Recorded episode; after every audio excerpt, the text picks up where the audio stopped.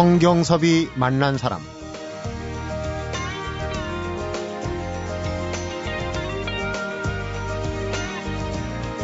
소리를 통해 심청이와 춘향이의 고통을 함께 느끼고 그 고통을 이겨내면서 현실에서의 시름을 잊을 수 있다는 것. 판소리 자체가 나눔입니다. 성경섭이 만난 사람, 오늘은 어제 이어서 두 번째 시간으로 제82회 춘향제전위원회 공동위원장 안숙선 명창을 만나보겠습니다.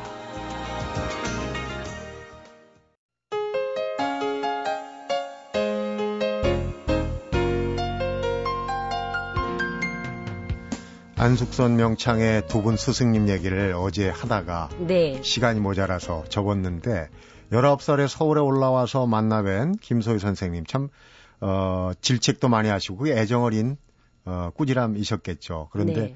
돌아가시기 직전에 남기신 그 편지가 지금도 네. 마음에 계속 밟힌다고 그러시더라고요. 네. 그 밟힌다기보다는 이제 앞으로 남은 일생을 선생님이 편지를 주신 네. 그대로 하고 살아야 되겠다라고 제가 중요한 결심을 했습니다. 음. 왜냐하면 선생님께서 그 편지를 주시는 주셨던 그 일이 제가 선생님께서 이렇게 이제 다시는 회복되지 못할 그런 상태로 입원해 계시면서 이제 음. 어, 제가 나오는 방송 프로그램을 영상으로 보신 영상에서 거예요. 보셨군요. 보시고 제가 좀 어줍잖게 좀 어른들 흉내를 이제 낸 거예요. 음. 저 그냥 열심히 소리를 해야 되는데 예, 좀 재담을 했거든요. 음. 농담을 하고 이렇게 했더니 어, 아주 선생님이 정말 제가 저렇게 해서는 안 되겠다라는 생각을 하신 것 같아요. 음. 그래서 천 사람이, 만 사람이 너를 최고라고 할지라도 어떤 한 사람이 저거 아니다라고 하는 그 말을 명심해라. 음. 너가 그렇게 우쭐거리해서는 안 된다라는 그런 편지를 남겨주셨어요. 네. 그 내가 아니고서는 어떻게 누가 이런 말을 너한테 해줄 수가 있겠지. 잘난 척을 제가 음. 많이 한다라는 거죠. 아직 되지 않았는데 음. 흉내를 그렇게 낸다고 제발 네가 어디를 잘못했는지 모르면 나한테 와서 물어주라. 내가 정말 부탁이다. 그렇게 편지를 써 주셨는데요. 네. 그 편지를 주시고 불과 며칠 되지 않아서 이제 타계하셨거든요. 네. 그래서 제가 요즘도 이제 무대에 올라가면은 이제 관객에게 사랑받고 싶어 관객에게 빨리 뭐 전달하고 싶어서 음. 인기를 좀 받고 싶어서 막좀 더 오버한다고 할까요? 어, 요새 말 오버하는 네, 요새 네. 말 오버.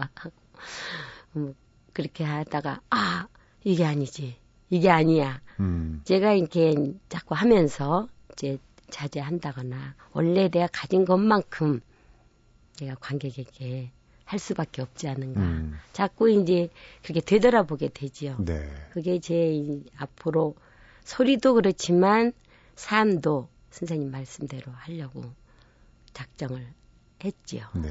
안명창 같은 경우는 사실 스타성, 스타 기질이 있고 끼도 있으시고 그래서 네. 그때 그 스승님이 그렇게 아주 따끔하게 눌러주시지 않았으면은 예. 또 어떻게 됐을지 괜히 나가서 무대 나가서 쓸데없이 장난치고 그랬겠죠. 음. 판소리를 하는 사람은 판소리 속에 들어있는 그 내용 그것이 갖는 그것대로 관객에게 다가가려고 해야지 음. 쓸데없이 선생님 말씀이 그러셨어요. 딴 양념을 넣느라고 음. 이렇게 네가 그렇게 한다면 그거는 나는 내가 가지고 있는 것은 이 정도입니다 하는 네. 나의 선전일, 네 자가 선전일 뿐이다. 음. 그렇게 말씀을 하셨어요. 그래서 음. 제가 너무 너무 부끄럽고 요즘은 그 편지를 한 번씩 내서 보면 정말 너무 감동적인 말씀을 저로서는 받은 거잖아요. 음. 네. 어제 시간에 이제 말씀을 드렸던 부분이 춘향제전에서 어 1986년에 완창을 하고 명창의 반열에 오르고 그래서 이제 대중들한테 알려지기 시작한 거 아니겠습니까? 네. 그래서 그때 어떤 기분이었는지도 어제 잠깐 여쭤봤는데 그 이후에 대중들한테 많이 알려지면서는 아무래도 좀 자신감을 예전보다 많이 가지셨겠죠? 네, 좀 이제 무대 위에서 좀 잘난 척을 많이 지금 생각하니까 그래요. 그때는 네. 잘 모르고 그렇게 했는데요. 시절에는. 음. 그 지금 생각하니까 아 너무 부끄럽고 잘난 척하고 아직 벼가 익지도 않았는데 그렇게만 그 숙일 줄을 모르고 했었다. 그걸 뒤돌아보면 너무 죄송스럽죠. 제 소리를 음. 들었던 분들에게. 오늘 이제 안명찬을 모신 계기도 춘향제전. 네. 실제 인물은 아니지만 저도 성가라 사실은 좀 관심이 많이 갑니다. 성춘향 아닙니까? 아, 그러시군요. 그런데 농담이고요. 그 판소리 완창하신 다섯 마당 중에서 네. 그래도 내가 좀 마음이 가는 더 가고 덜 가는 부분이 혹시 있는지? 네, 당연히 저는 춘향가죠. 춘향가. 네, 제가 고향이 남원이기도 하지만 저는 그 장극 음, 속에서도 춘향이를 많이 맡았었고요. 네. 춘향가는 정말 많이 불렀어요. 애국의 공연 갈 때 뭐 완창을 할 때도 그렇고 춘향가는 정말 많이 불렀는데요.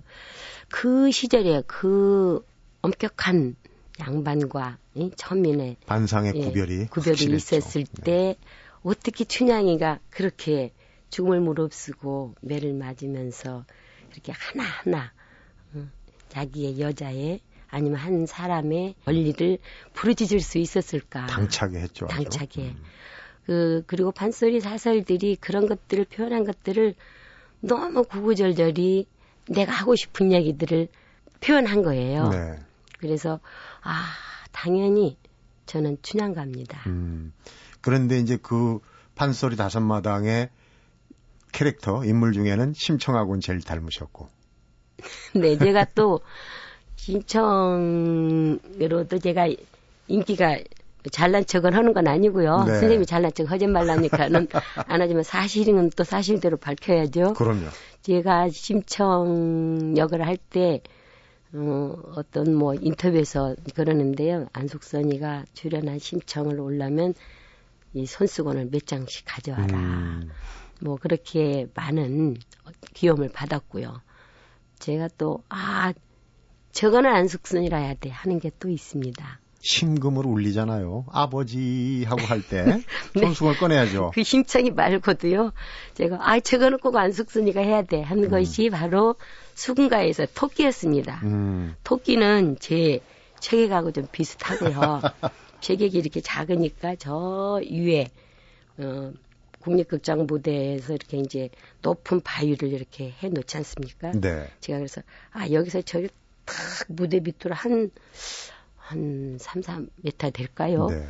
확 뛰어들어서 촥 쓰면서 여 봐라 이렇게 소리를 질러볼까 해서 그걸 제가 실을 했어요. 네.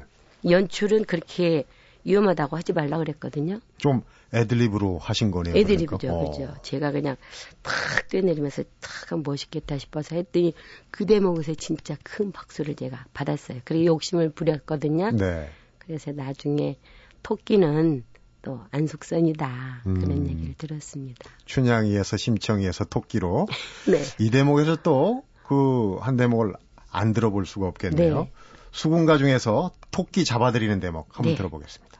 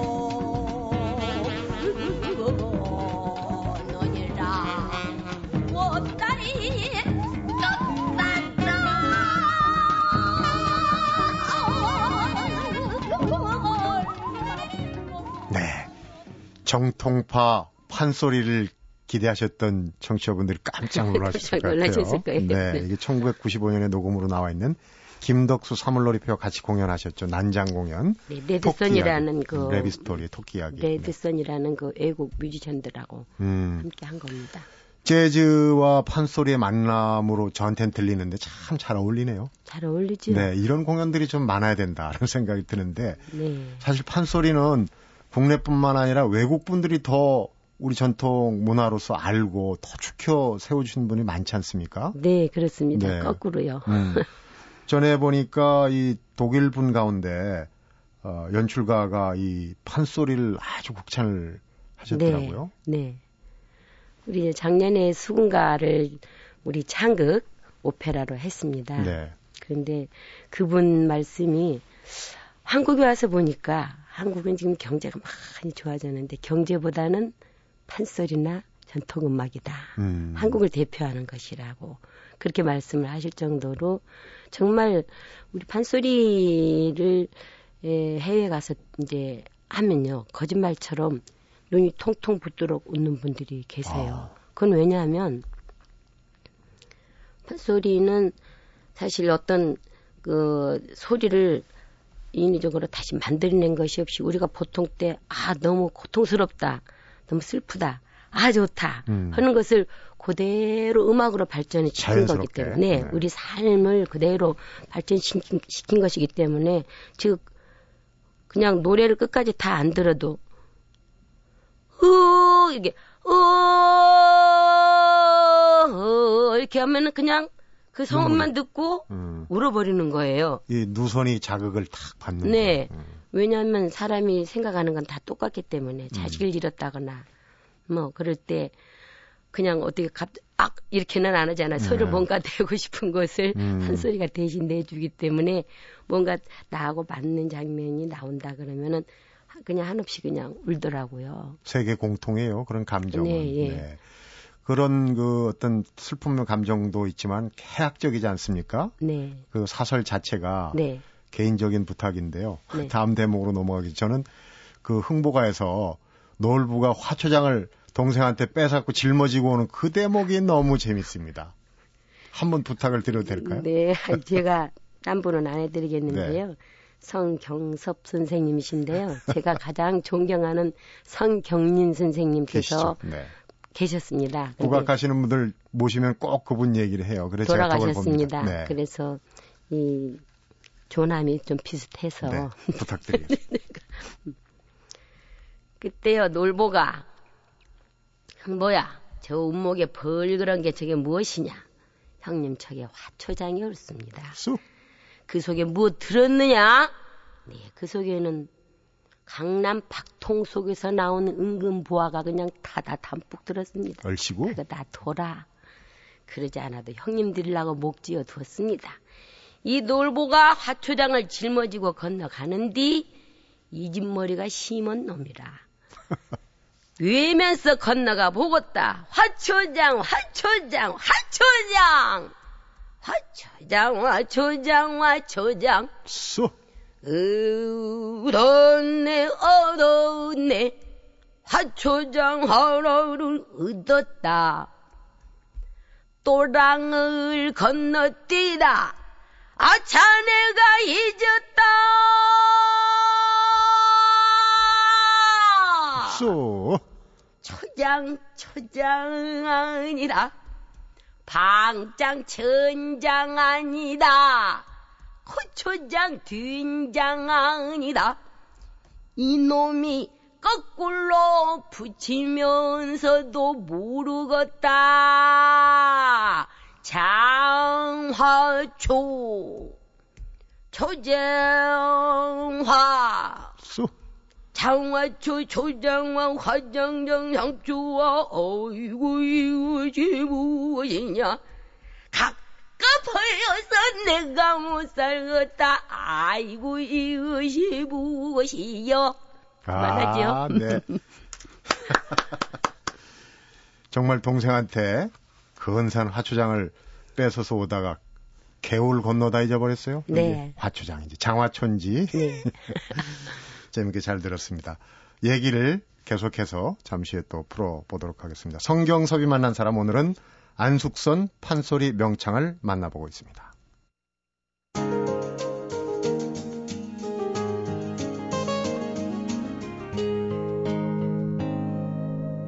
성경섭이 만난 사람. 스승님께 그 너무 나대지 말라고 핀찬도 들으셨다고 그랬는데 지금부터는 조금 짓궂은 질문을 올리겠습니다. 무슨 네. CF 광고에도 한때 나오셨어요? 네. 무슨 광고에 어떻게 나오신 겁니까? 제가 콜라를 한번 했습니다. 네.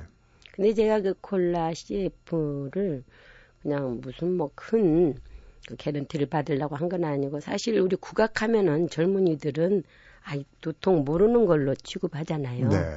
그런데 CF가 그때는 상당히 아주 높은 그런 수준이고 또 젊은이들이 많이 보는 그런 CF이기 때문에 젊은이들에게 좀 다가가려고요. 음. 우리 국악도 이렇게 이렇게 CF로 나올 정도로 여러분들이 다 볼 수 있는 것. 그래서 한번 나간 적이 있습니다. 콜라 맛처럼 짜릿한 맛이 있다. 좀 와서 네. 어, 마셔봐라. 네. 그랬는데 성공하셨습니까? 근데 제가 그 나갔더니 어느 신문에 어떤 주부님께서 이제 글을 기고하셨어요. 음. 안명창님 별로 음. 애들에게 이렇게 권장을 자꾸 해서는 안 됩니다. 음. 안명창님도 마시지 마세요. 그렇게 기고를 하셨어요. 아무래도 이제 물 먹는 것보다는 그독 먹으면 맛있잖아요. 맛, 네. 정말 이 치킨 한 조각 딱 먹고 쫙 마시면은 너무 맛있죠. 음. 그랬는데 그 주부께서 한 말씀을 하신 게 조금 마음에 걸려서 어린애들 이야기를 하셨기 때문에 음. 그냥 안 했습니다. 90년대가 어, 되면서 우리 안명창님은 정말 어, 앞서도 얘기했지만 스타성이 있으세요. 정말 스승님이 꼭꼭 눌러 주셔갖고 네. 참느라 고생을 많이 하셨는데 네. 그 90년대가 되면서 이제 굉장히 유명해지셨잖아요. 그리고 그 작품 세계에서도 준인간 문화재 또 중요 무형 문화재 보유자, 예능 보유자 이렇게 이제 어, 타이틀도 많이 달고 그러시는데 네. 그런 게 어떤 도움을 좀 많이 주시던가요? 뭐 이제 좀 유명해진다거나 또 그러면은 아무래도 이 이 동그란 거하고 좀 관련이 있겠죠. 명예와 더불어서 이제 돈도 좀. 아니, 저희가 사실은 참 열악해요. 우리 국악 쪽에요. 네. 너무 열악하고 정말 저희 윗대 어르신들은 어, 그 소리 하나의 일생을 거시면서 그런 큰 어, 거기에 대한 이익 네. 이런 거 많이 생각 안 하시고 어떻게 해서든지 우리 소리나 이런 것들이 대를 물려줘서 이게 잘 보존이 돼야 돼 하고 선생님들은 하신 세대이신 것 같아요. 네. 그런데 저희 세대는 이제 텔레비전도 많이 생겨나고 알릴 수 있는 기회가 많아졌잖아요. 보는 분들도 수준도 보는 분들도 높아졌고요. 예.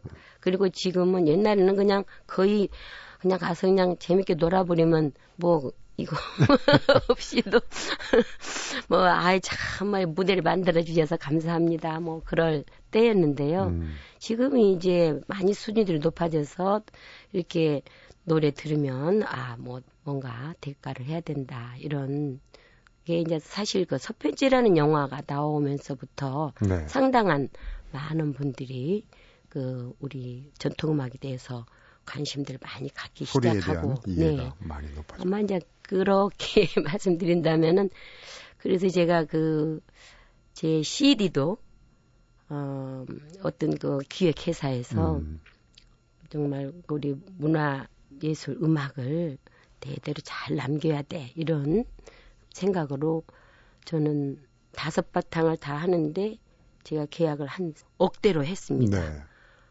그 그런 것들이 좀 여러 가지 많이 달라졌지 않을까요? 음, 예전에 이제 선배님들 말씀을 하실 그때는 사실 어떤 무대라는 게 지금처럼 전통 문화 소리에 대한 이해라기보다는 어떤 생활의 방편 이런 게 좀 많지 않았습니까? 예전에 무대라는 거는? 네, 뭐 생활의 방편이 크게 되지도 않으면서 사실은 네. 또이 소리꾼들이 소리꾼들이나 이 우리 전통 음악을 하시는 분들이 아까도 여러 번 말씀드렸지만은 우리나라 사람 또 우리나라뿐만 아니라 사람의 혼이나 정신이 들어있어서 그런지 한번 딱 여기 발을 들여놓으면은 이 마약처럼 빼기가 어려운 것 같아요. 음. 그 어떤 음악의 그런 맛에 그냥 그래서 그 늪에 빠져서 호적 때도 못 나오는 또 이제 그만한다고 뒀다가도 나중에 어느 사이 보면 다시 또 나오게 되는 그러니까는 어찌 보면은 꼭 어떤 게서 홀린다고 할까요? 음. 그런 마력이 좀 있다고 할까요? 아니면은 신의 어떤 그런 경지 같은 것이 들어있다고 음. 할까요? 외국에서도 사실은 이제 우리의 소리, 우리의 전통말을 어, 많이 노력도 했지만은 많이 알아주는 분위기예요. 그러니까 해외 공연 활동도 자주 하시죠, 요즘도? 네, 해외 공연은 정말 많이 했습니다. 이제 하면서 제가 잊지 못할 그런 무대들은 88년도 올림픽 끝나고 유럽을 7개국 돌았어요. 네. 그것도 판소리 완창, 춘향과 완창을 여러분들께서 잘 아시는 조통달 명창님, 음.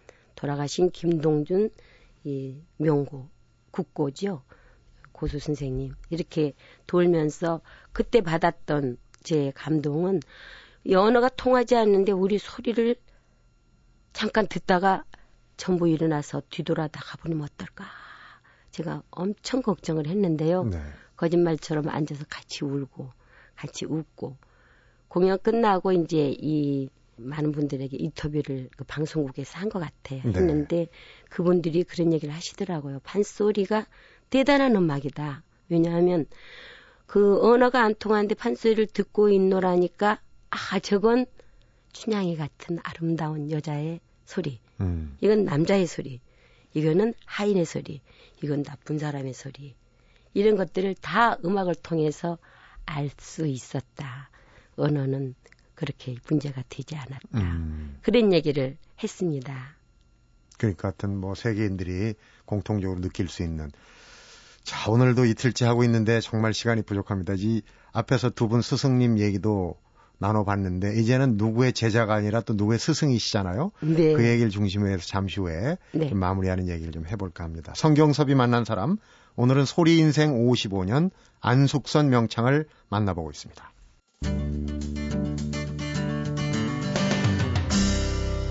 성경섭이 만난 사람 이제 스승의 자리에 올라서 제자들을 키우고 계신데 한국예술종합학교 교수로 계시지 않습니까? 네. 어, 지금 입학 시즌인데 그 제자들은 많이 좀 쓸만한 예전에 그 김소혜 선생님 뭐 박계명 창이 쓰겄다 쓸만하다 이러면서 이제 키워주시지 않았습니까? 네. 그런 제자들이 눈에 띕니까? 그런 제자들이 정말 많습니다.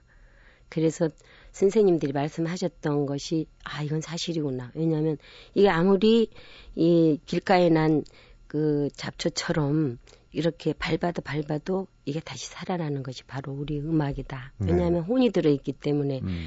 그런 말씀을 이해할 것 같아요. 요즘 배우는 학생들이요 굉장히 소질이 있고 또 음악을 하려는 그런 그 제자들이 굉장히 많아졌어요. 수적으로 네. 엄청나게 많아졌죠. 정말 후진들을 키우는 일이 지금부터는 본인이 걸어온 어떤 인생의 성취보다 훨씬 어, 큰 일이라고 생각이 들어요. 그런데 얘기하다 보니까 창극단 얘기를 빠뜨리고 갔네요. 창극단 얘기도 좀 해주셔야 되는 거 아닌지 모르겠는데. 네, 창극단은 아까 제가 말씀드렸듯이 제가 주인공으로 그렇게 하고 쭉 나오고 그 뒤에 이제 창극단을 책임지는 예술 감독까지 제가 했었습니다. 네.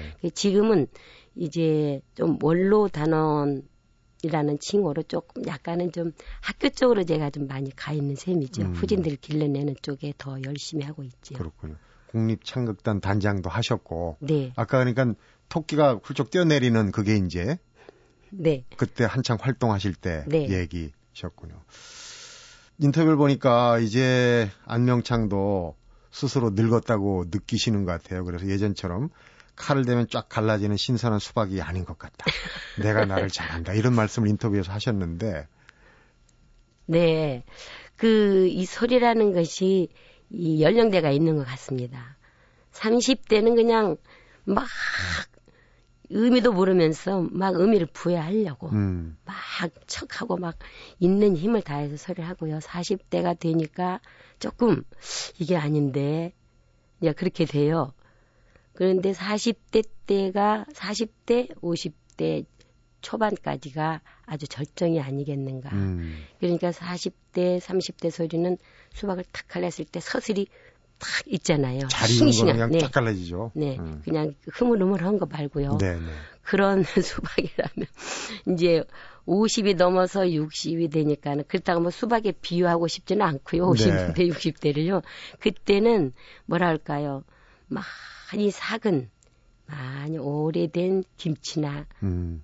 아니면 장 장이나 곰삭은 맛. 곰삭 그런 점점 갈수록 그 판소리에 대한 표현 그런 영역을 더 넓히고 싶고 더 깊게 더는 더 높게 이상을 가지고 거기를 향해서 이렇게 나가고 싶은 마음뿐이거든요. 네. 그 자리에서 그냥 아 이거다라고 주저앉는 게 아니라 뭔가를 더 이렇게 자꾸만 찾고 가려고 하는 거. 음. 그것이 이 판소리꾼의 숙명인가 봐요. 뭔가를 계속 찾아서 음. 헤매는 거. 지금 이제 다음 달 28일부터 열리는 제82회 남원의 춘향제전 공동위원장을 맡고 계시고 그 책무도 참 크시겠지만은 네. 끝까지 하여튼 갈구하는 어? 그런 자세 참 좋습니다. 근데 그 목표는 구체적으로 어떤 게 있을까요? 끝까지 보여잡고 싶은 글쎄요. 판소리 하는 사람이나 모든 분들이 각, 각자 분야에 어떤 정점을 찾아서 가고 싶겠죠. 근데 그것을 이제 우리는 득음의 길이라고 하지 않습니까? 득음. 네. 득음. 근데 저는 득음이 그냥 음만 얻어서 그게 득음인 줄 알았는데 소리를 돌을 깨치듯이 가다가 아 이것이었구나 이것을 몰랐었구나 그 다음에 그것이 다 된 줄 알고 또 막 가다 보면은 뭔가 이렇게 빈 공간이 자꾸만 생기는 거예요. 네. 그 독, 독에 물이 새 나간 것처럼.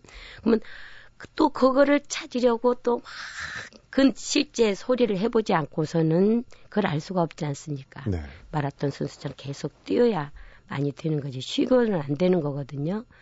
그러다가, 아, 이거야 하면은 또 그게 채워졌는가 싶으면은 또 비고, 비고 음. 한 느낌을 저는 받는 것 같아요.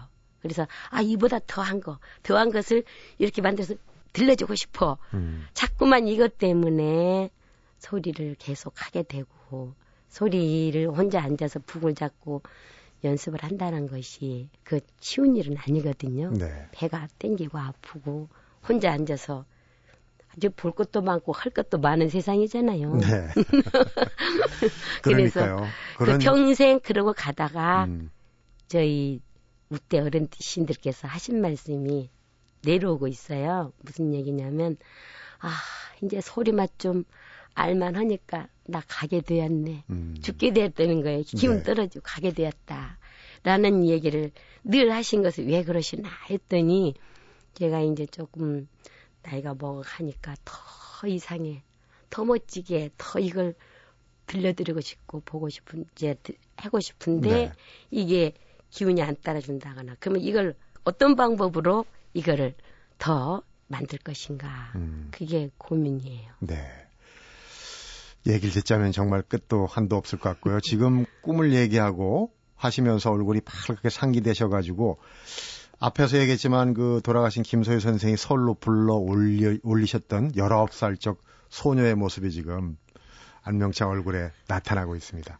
말씀 잘 들었고요. 네. 시간이 정말 부족한 게 안타깝습니다. 오늘 말씀 잘 들었고 한 시간이라도 허투루 보내면 하늘이 무너지는 줄 알았다. 소리는 잠시만 놓아도 멀리 달아난다. 이런 말씀을 네. 늘 하시는데 정말 가슴에 새겨볼 만한 얘기 같고요. 오늘 시간은 허투루 보낸 시간이 아닌 것 같습니다. 맞죠? 그렇네요. 네. 말씀 고맙고 귀한 시간 내주셔서 정말 고맙습니다. 네, 감사합니다. 성경섭이 만난 사람 오늘은 제82회 춘향제전위원회 공동위원장으로 추대된 안숙선 명창을 만나봤습니다. 안숙선 명창은 소리를 공부하던 시절 감정을 과하게 표출하지 말라고 배웠다고 합니다. 과하게 감정을 실은 창법이나 얼굴 표정, 몸짓 등으로 소리를 하는 건 내가 이 정도밖에 되지 않은 사람이요. 이렇게 말하는 것과 다름이 아니라는 거죠. 잔재주에 의지하지 않고 진정한 소리, 깊은 데서 우러나오는 소리로 승부하라는 얘기 우리에게도 교훈이 될 듯 싶습니다. 성경섭이 만난 사람 오늘은 여기서 인사드리겠습니다.